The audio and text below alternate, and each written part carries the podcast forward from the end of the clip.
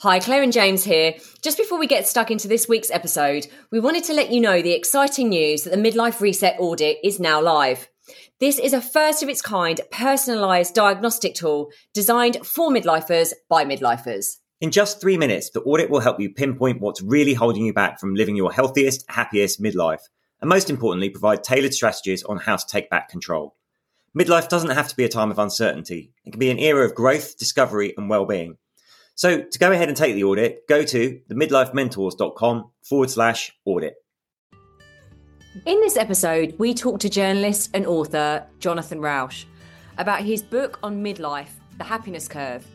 Inspired by his own experience, Jonathan looked at research on age and happiness and found it shows that from our 20s into our 40s, happiness follows a well documented U shaped trajectory, a happiness curve declining from the optimism of youth into what's an often long, low trough into middle age before starting to rise again in our 50s. The good news is this isn't a midlife crisis, but a chance to embrace becoming a wiser being, shifting priorities away from competition and towards connection, compassion, and gratitude. Jonathan is really open about his own journey and offers useful tips to navigate the challenges that arise at the bottom of the curve and find a path through the midlife malaise. The hope is that this conversation helps you feel less alone, ashamed, or confused about what's going on, and also hopeful about the possibilities and opportunities that lie ahead.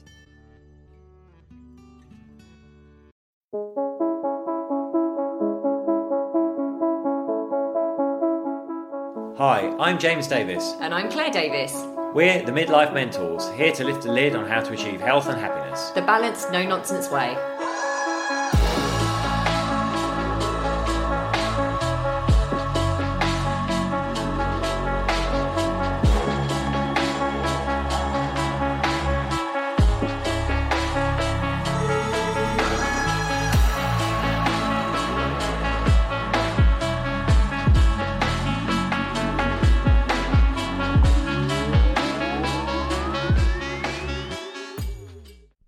Hello and welcome to another episode of the Midlife Mentors with me, James. And me, Claire. So we're recording this. I don't know when this is going to go out. We've got a guest. We're very, ex- very, very excited to speak to our guest today. But um, it's got chilly here in London. So much so that they are breaking the ice on the Hampstead Heath ponds. So we're very excited about going for our swim tomorrow, aren't we, Mr. D? I think we will be ice breaking tomorrow for our swim. Yeah, indeed. We are those crazy cats. If you don't know this, we are those crazy cats that like cold water swimming. But uh, I think that might be a little bit extreme. Although I'm pleasantly surprised by the sunny weather we're getting at the moment because um, it has been very grey for a very long time. But we've had the last few days lovely sunshine, crisp and cold, just how we like it. Oh, I don't know about anyone out there, but I just love, I love the winter days when they're sunny because the blue sky is just beautiful. It's just the rain I don't like. I don't want it cold. I, I just want it sunny. So we've been blessed with that. We have. And when the weather's like this, it's a lot easier to do your dry January. If you don't feel that Well- the lure of the pub. well, listen, I I've been alcohol free for many for many many stints. This I is know you harder, have. This It's is hard harder for, me. you. I've had 150 days plus under my belt before, so Mm. you're finding it. You're not finding it that much. I'm not finding it that hard, actually. No, not at all. It's all right. I'm supporting you. You can do it. You We can, do it. Anyway, let, let's get on to our guest. We are so excited for our guest today. So we've got Jonathan Rauch, uh, author of the amazing book, The Happiness Mm. Curve, and a fellow of the Brookings Institution in Washington. Welcome, Jonathan. Nice to be here. Thank Great you. to have you here, joining us all the way from Washington, D.C. Really Yes. Um, I was going to ask actually before we get in, because we've had in the news here, uh, uh, people start to get excited about the US elections over there. Yeah, I know there's a, lo- a lot of noise. Go straight into politics, Mister. Right, We're not going to talk politics. I just, I just want to know what the feeling's like over there. Because I've seen, like, obviously there was the Iowa, um, whatever you call it, what what they call it. It's called a caucus, and uh, in my world, people are not too pleased with the result, which is. Uh, but we don't. We don't need to get into politics. No, we won't no, get. I- I it's too thought- depressing, and I have I have good news to share in this podcast. Yeah, it's, well, it's depress- I think it's depressing no matter where you are in the Western world. But anyway, we'll, we'll skip over that. James likes to collar anyone from the US to talk about politics. I do. It's quite sweet that you like to talk to lots of people about politics, but not everyone likes to talk about it now. No, I know. It's too controversial. what we're here to talk about is Jonathan's amazing book, The Mm. Happiness Curve, which is um, all about, I guess, that midlife transition, what we used to think of or call mistakenly, I think, the midlife crisis, the midlife transition now, and how we actually reach this age of, of peak unhappiness and then come through the other side. Um, I hope I've explained it, it, well enough there. But Jonathan, could you just share a bit, a little bit about your background and what drew you to kind of research and write this book?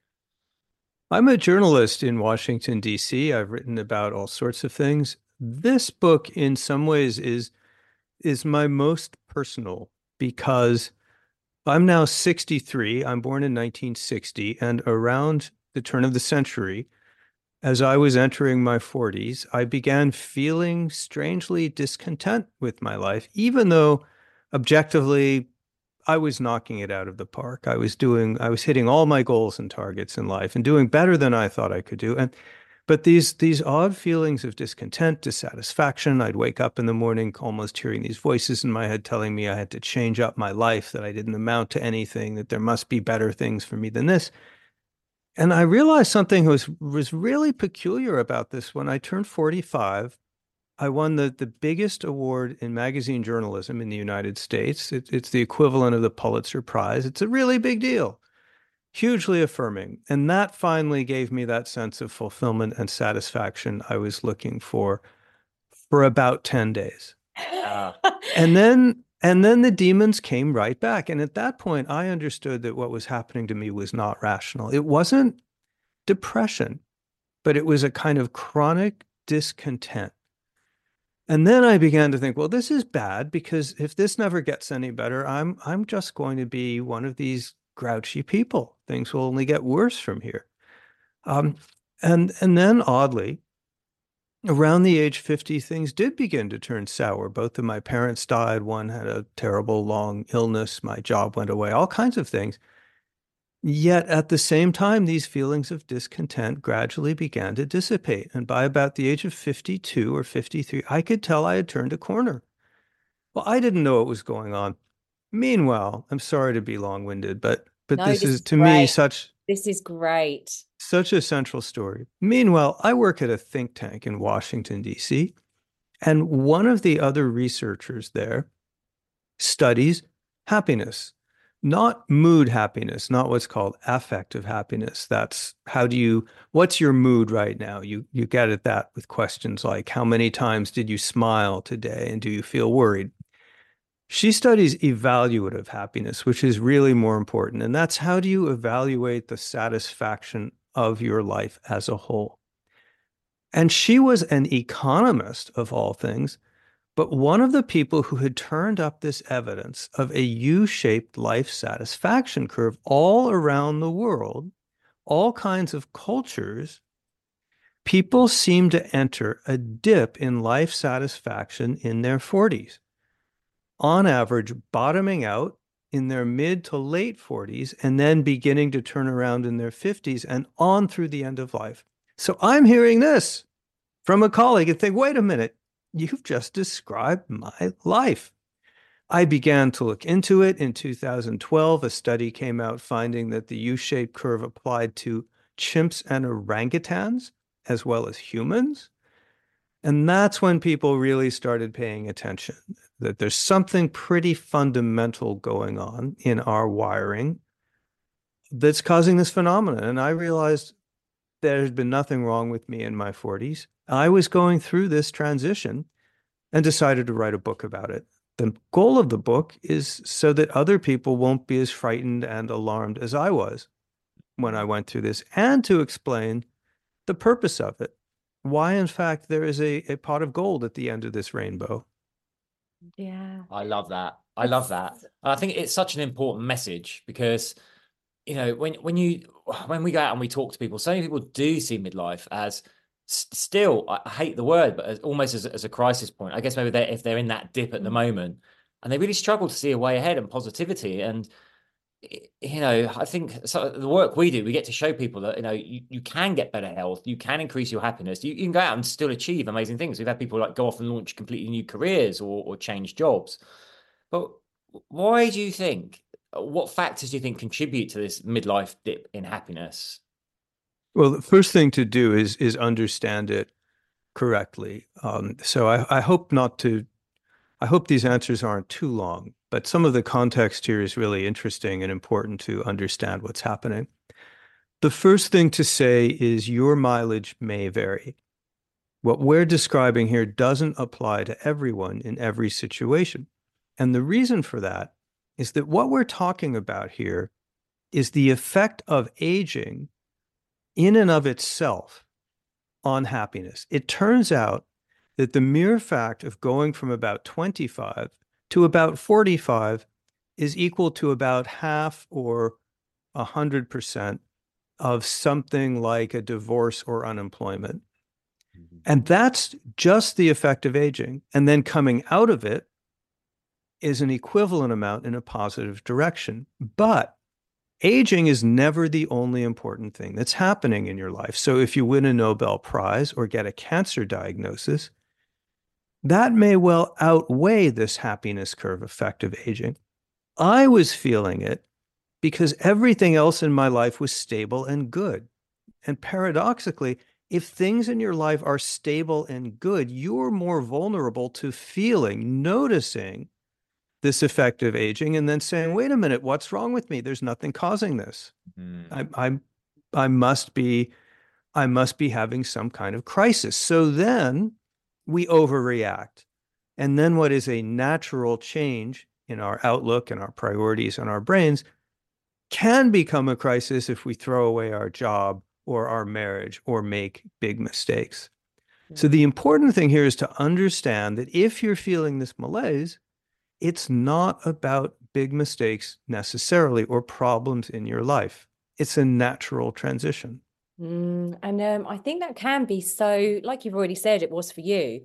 I think it can be so scary because I, I would believe, like up until recently, and this is why your book is so incredible and the conversations that we're we're having with people now it could people felt very alone and very isolated and actually there's a there's a bit of shame isn't there i don't know whether you've come across this but a bit of shame of saying actually my life all the things that i wanted to have all the things that you know from the outside should make me that word should make me happy i don't feel it i feel discontented and there is a le- level of well, that's embarrassing to admit. I don't want to admit that because I don't want to seem ungrateful. So I'm just going to sit here in my isolation and experience this all alone and think that I'm, yeah, think that I, there's no one else like me. So that's why something like your book is so incredible because it makes people feel less isolated. Well, Claire, you, you just put your finger on two of the most important things that are going on and two of the reasons that I decided to, that I should write this book. So you've got the effect of the happiness transition itself going on, but then you get two or three things that add to it and can turn it into a spiral. The first is pessimism and gloom, and I experience that. I've got all these good things happening. If that doesn't make me satisfied with my life, I will never be happy. I have turned into one of those grouchy, miserable people that I never wanted to be. Mm. So it began to shake my concept of myself. Mm. The second thing is the shame factor. We are rightly brought up to try to feel grateful and happy about meeting our goals in life. And and here I was, I, I had a long-term relationship that was succeeding. I had a good job. I had I had won these awards. I felt not only embarrassed, but ashamed that I couldn't feel gratitude. That seemed morally wrong to me, and I judged myself as morally wrong. And then you mention the third thing which goes on, adds to all of this, really can turn it into a spiral, which is the isolation. I didn't tell anyone about this for a couple of reasons. One was the sense of moral shame. I mean, who am I? This is look at all the misery in the world. Who am I to complain? I wasn't going to do that. And beyond that, I didn't feel like I needed psychiatry or medication. I wasn't depressed.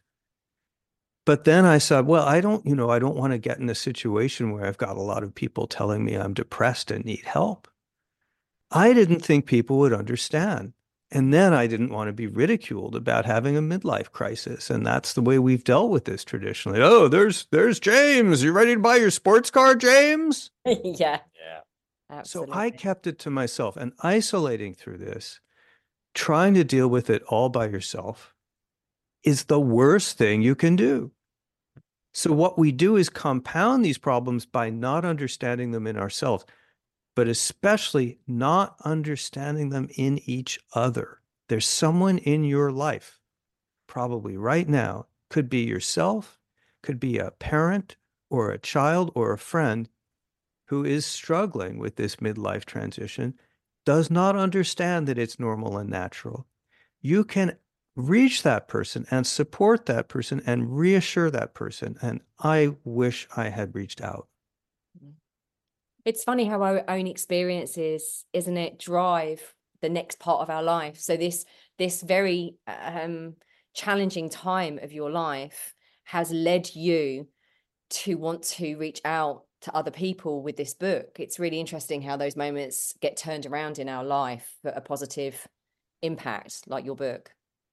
Well, I hope so. What's mm. so gratifying about a book like this, Claire, is getting getting the emails. Yes. From people who say things like, I thought there was something really wrong with me. And it's it's such a relief yeah. to know that there's that I'm not in an endless downward cycle, mm. for example. Yeah. Or occasionally it will be from a spouse or partner saying, This has been so helpful in our relationship.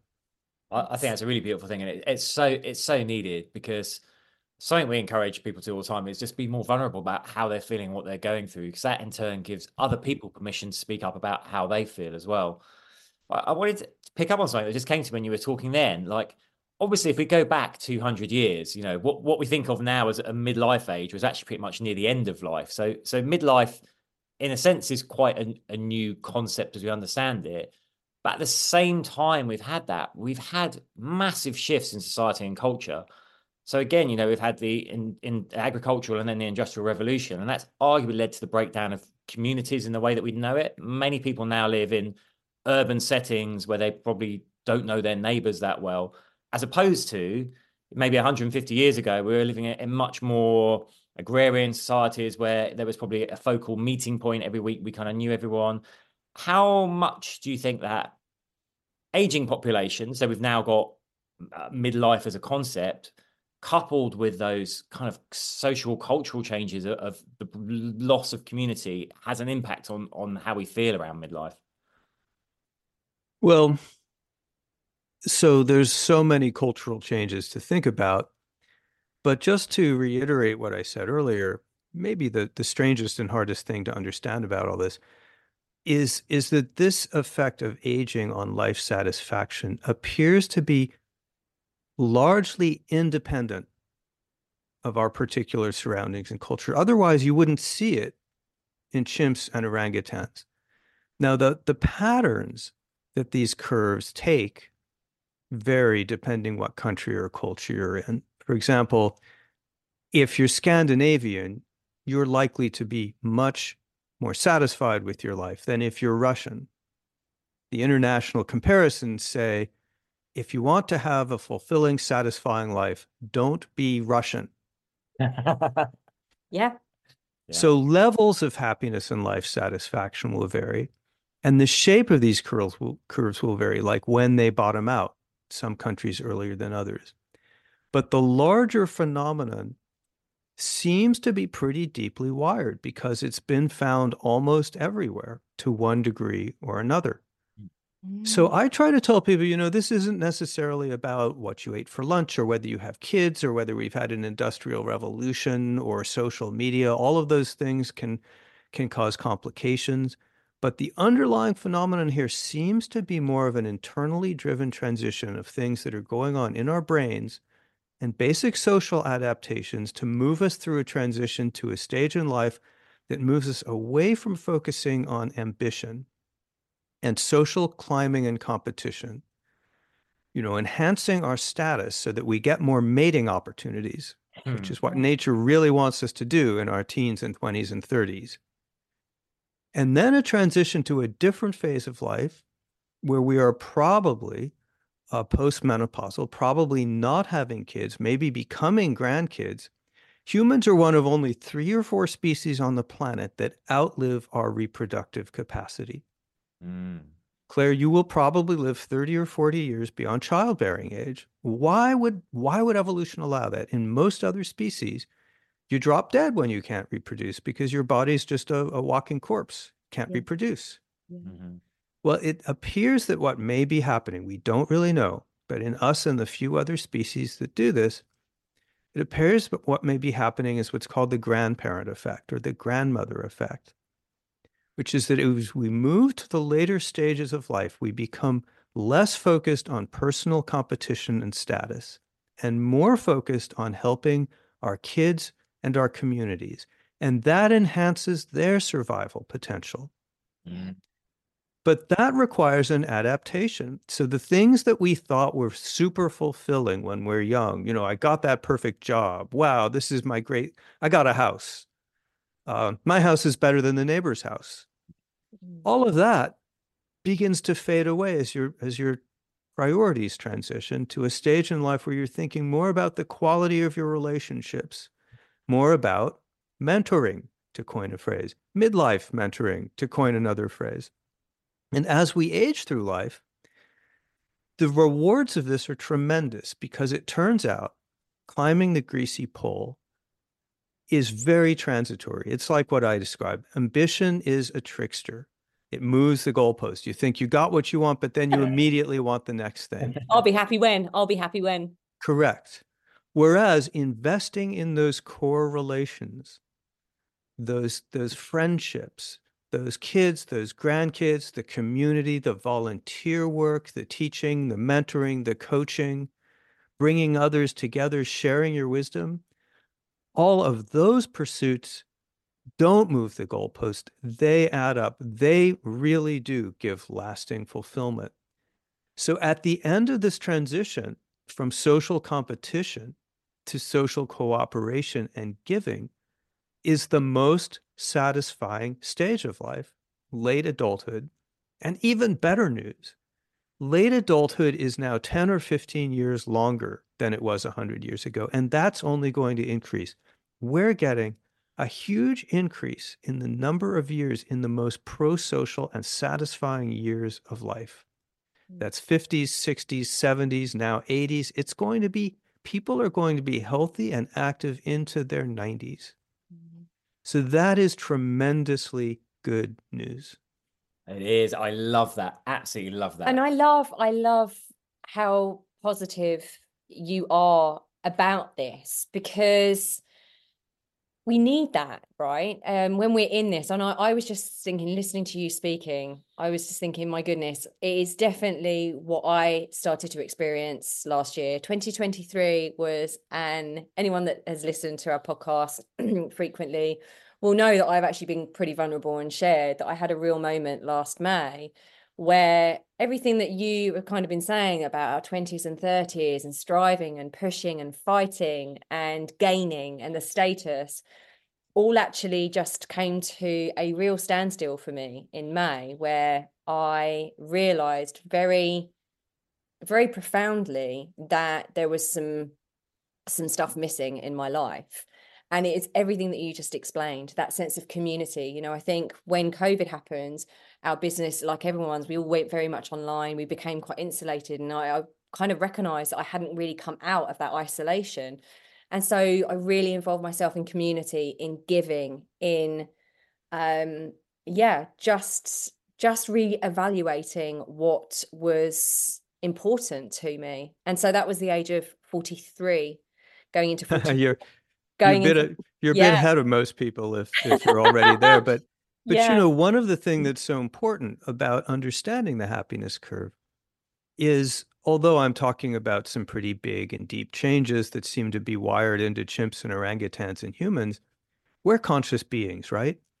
So we can actually understand what's happening to us and make choices that help us get through it and maximize it. One way to do that is just the fact that you're feeling midlife malaise doesn't mean your life doesn't need changing up. Your values are changing in this stage of life.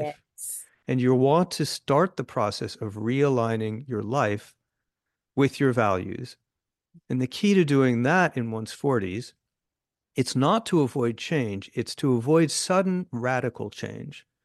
It's to work with others to develop a plan that builds on your strength, but moves you to a life track which will be more in tune with your changing values. A great way to do that, I came away from my book a big fan of the coaching model. the therapeutic model doesn't really work because it says you're broken, we'll fix you, but you're not broken in midlife transition. You're exactly where you should be.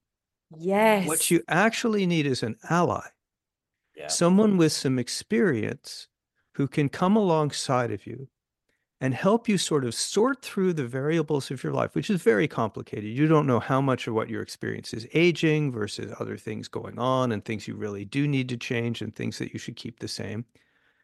The coaching model helps people sort through these issues. What are your values? And how can we work on getting your life closer to these values without making big mistakes?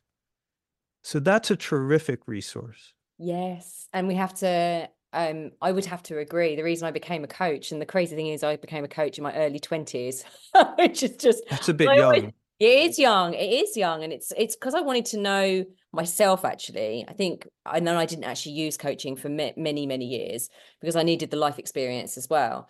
But I I think also through lots of therapy and coaching, I'd actually realised that exactly what you said there. There is nothing wrong with therapy, and it absolutely has its place and helps many many people, and did help me. But it's very that you're broken we need to keep fixing it we need to keep going over and over and picking the scab a little bit. Whereas coaching is that very much okay where where are we now? Where can we get you to?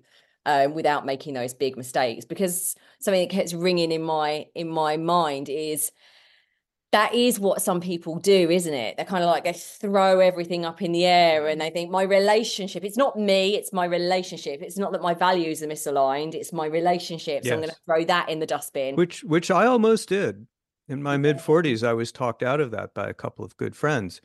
Um, but Wow. but I this this these demons of discontent became so loud in my mid 40s that I was I just felt this very strong temptation to just walk into the office and say I quit, I'm doing something else. I don't care what it is. Now that would have been a bad idea. And I knew intellectually it was a bad idea, but it's what the demons were telling me to do. It's so, So a coach and a partner can help you figure out, okay, let's let's begin sorting this sorting this out. And Mm, people make absolutely wonderful transitions in midlife and post midlife. Part of what's going on here is this sense of gloom and pessimism. If I'm not happy at age 45 with all of the things achieved that I've achieved, I never will be. That's Mm. so wrong. mhm. Yeah. Yeah, absolutely. no, I love I love that. We always say like, you know, the, the best years of your life really are still still ahead of you, you know, if you're if you're in midlife. The- Like you say, we're we're living longer. The quality of our life is getting better thanks to, you know, improve improved medical care, improved technology. Um, there's there's there's so much we can go on. We can foresee, like you said, we're going to live healthy, active lives to know, Yeah, our yes. 90s. So what Well, can we see here's- time? Here's what needs to change, in, in my opinion. In a way, this is to me the most important lesson of, of my book. So far, we're talking about individuals and how I feel and how you feel and how we should feel. But that's really not where the action is. Midlife malaise is a social disorder, and it comes from misaligning society's expectations of how our lives should look with the actual reality. Society's expectations, at least in the US, probably also in the UK and most of the Western world, is that we should be at our physical and emotional peak at midlife. We're taking care of our kids and our parents. Our careers are settled. We should have our houses. We should be saving for retirement. We should be gods. And if we're not gods, shame on us. We're having a midlife crisis. And then after midlife comes despair, decline, disease, and death. So it's only going to get worse. Mhm. The actual shape of life is more like the opposite of that. Midlife is a vulnerable transition period, in some ways, like adolescence. Mm. But we don't s- socially reach out to people. We don't have models for coaching. We don't allow people to feel vulnerable. We make fun of midlife as a stage.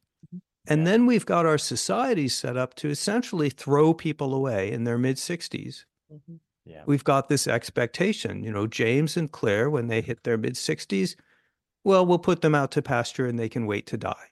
Yeah. hmm Yeah. They'll go on pension.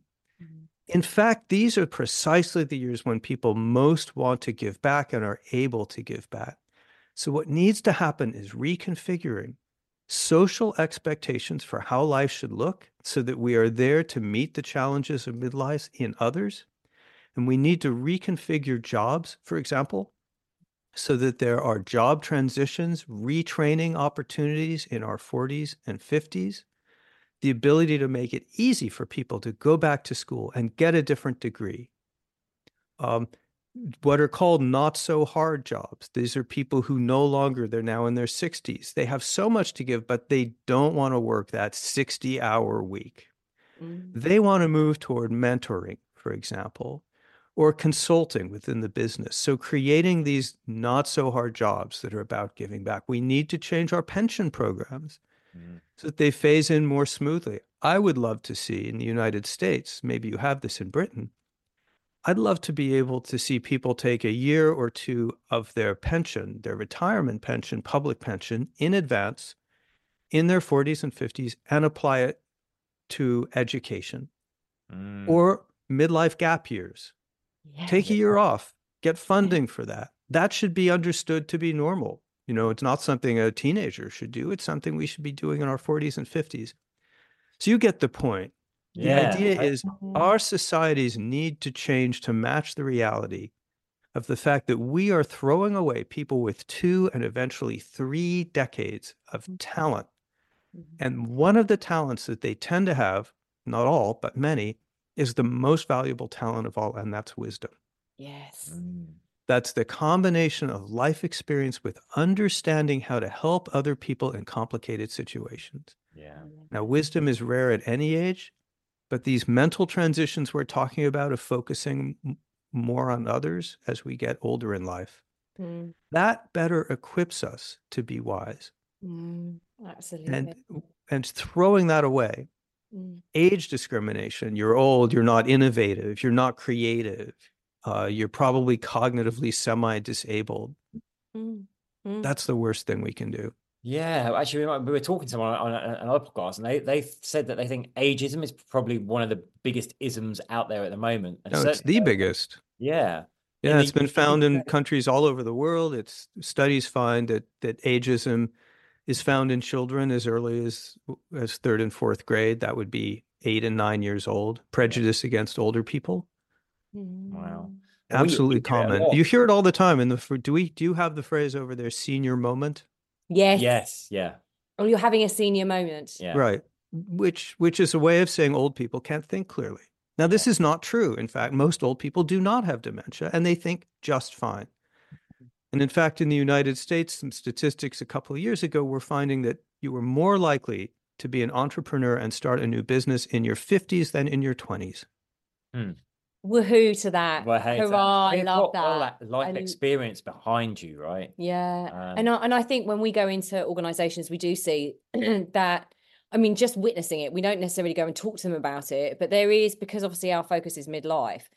There is that that feeling. We work a lot with menopause and andropause, and you know the reason that menopause has become so big over here, and rightly so, and actually there's a lot of menopause policy in business now is because there were whole swathes of women were leaving the workforce when they were going through what they felt like this embarrassing change hormonally. Um, they were feeling invisible. They weren't feeling um, that they had anything to contribute to the workforce and those women were just leaving and there was no support and no understanding about why they were leaving. That is changing now but i think what you've been saying just utterly resonates so deeply um, with with with the work that we want to help people with with it's feeling that their wisdom has has something to give the workplace. You know they're not on on the rubbish heap as soon as they hit their 45 you know 45 or 50 well i think organizations are, real, are realizing this because certainly in the uk we have a thing now like a lot of people 55 plus are being made redundant. That's that's kind of the end and they they, they struggle to find a similar role but what these organizations are finding out post their departure is these people had like uh, like the informal social networks, informal power structures, knew how to get stuff done, not through the the kind of official channels, but kind of like, oh, if I need this done, I'll go and speak to that guy over there. And that knowledge has just exited the business, and whole parts of businesses are starting to underperform following this this kind of plus 55 drain. Well, that's what you're describing is a form of wisdom, which is understanding how to how to work relationships for yourself and the people around you to get things done. Studies in the United States have found that teams in corporate environments are more productive when they're mixed age, when you have older people among younger people. Um, and they find that older people actually increase the productivity of younger people. And that's one um, manifestation of the phenomenon that you're speaking of. Yeah. Mm. That's amazing. Jonathan, this is this has been uh, fascinating and amazing and inspiring. Um, It really has. Thank you tell us so much. What, what are you working on at the moment? What's your current project? Well, it's it's very different. It's it's on Christianity and democracy in the United States, Oh and wow!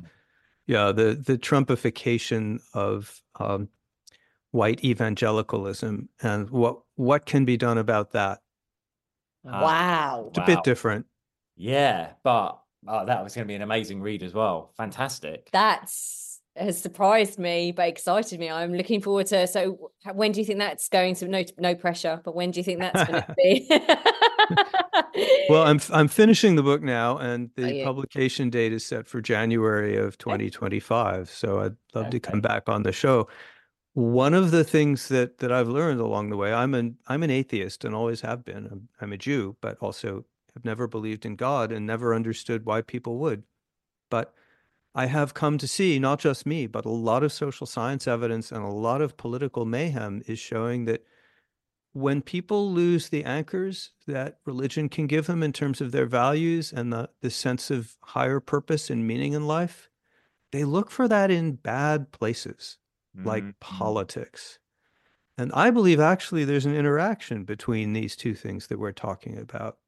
Because one of the things people do when they hit their 40s and don't feel that sense of purpose in life anymore and begin to feel this sense of discontent, if you're part of a religious community, there are people around you who will say things like, you know, God has a plan for you. If you're just wandering out there by yourself and you think SoulCycle or jogging is going to do the trick. Oops, did I hit a nerve there? no, Oh, I love that no, song it's cycle. Soul Yeah. cycle. It just makes because you know we see that all the time. It's not going to fix you. Go, going going to do spin class four times a week isn't going to it's cut, With quite affirmations. wi- It's- isn't going to cut it. it's not going to deal with your sense of crisis around your meaning and purpose in life. Mm. Um, and you're more likely to be isolated and not talking to people. And so these things actually connect. yeah, it's So true. so true. fascinating. That's why actually on the program that we work with and the people that we speak to, I, I, I suppose that kind of I don't really like using the word spirituality, but that kind of soulful is what you've said because we have needs to be seen to be heard, and to matter. Uh, and at midlife, when all the reasons we've just discussed, there's kind of like this big gaping hole, isn't there? Of like, right, I've got this big gaping hole. I don't know what to fill it with. I'll fill it with not very helpful behaviors, potentially. Yes. Or politics in the United Or States. Or politics. politics, yeah. You'll Yeah. begin to worship politicians. You become you almost religious in your zeal for a certain political party, and the, the place becomes ungovernable. Yes. Yeah. Well, I think you know we're we're seeing this a similar pattern over here in the UK. You know, pol- politics is a lot more dominant in in the news and general awareness than I think it ever has been. Mm. Um, You're- I don't think we're as I don't think we're as partisan. Certainly, what I observe from distance in the US, you know, like Republicans and Democrats. They can't they can't even speak now. You're like you're one or the other, and there's no middle ground, and it's it's this really um yeah, it's a disturbing disturbing path because I think we are we have got something similar similar here and all through Europe as well. Absolutely. Yes. Politics is fundamentally about negotiation. Mhm. religion is fundamentally about absolutes and they really don't mix very well when you turn your politics into a religion you become much more rigid and politics can't really do its job with those expectations to give people fulfillment in life No. Well, we will definitely have to have you back Yeah. on our show talking about that book when it's out. Can't wait for that. But um, well how- i'd love that and I- i'd be remiss not to mention my, my book's available in in the uk yeah, Fantastic. absolutely. at, at fine bookstores everywhere Well, we'll put we'll put a link Mm. to your to your book, The Happiness Curve, in the show notes as well. And um, if people did want to like just find out more about you or get in touch with you, how could they do that? i have a website jonathanrauch.com and there's a contact link there Perfect. As well as many of my articles. Fantastic. And we'll put that in the show notes as well. But yeah, I mean, absolutely recommend your book. It's absolutely fabulous. Anyone going through this I think It's very inspiring and It's positive. I think it's a really important thing to say about it. really positive and uplifting, but also really helps people feel less alone and really explains what's going on. So thank you for writing it. Jonathan, Well, and I, I hope it's I, it's the book that I wish I could have read when I was 38 or 39. But I, I also encourage people to read it, even if they're 25 or 65 or not having these issues. That's true. This is a book that's going to help you understand some of the love people in your life Mm. and what they're going through and how you can be there for them. Jonathan, it's been an absolute pleasure. Thank you so much for your time. It really been has been. Thank you so much. Thank you. It's been a joy to be with you.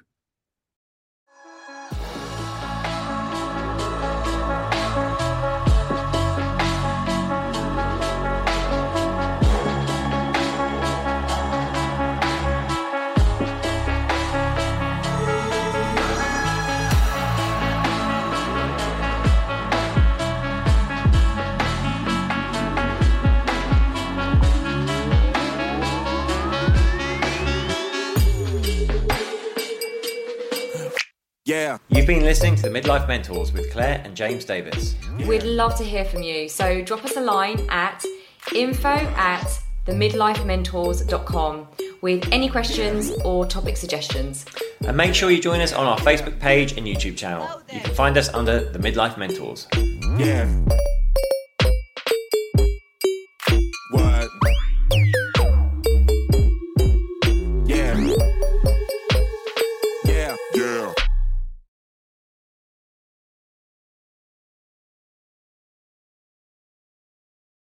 Thanks so much for listening to this episode. And don't forget to take the Midlife Reset Audit now to receive personalised insights into what's holding you back from living your healthiest, happiest midlife.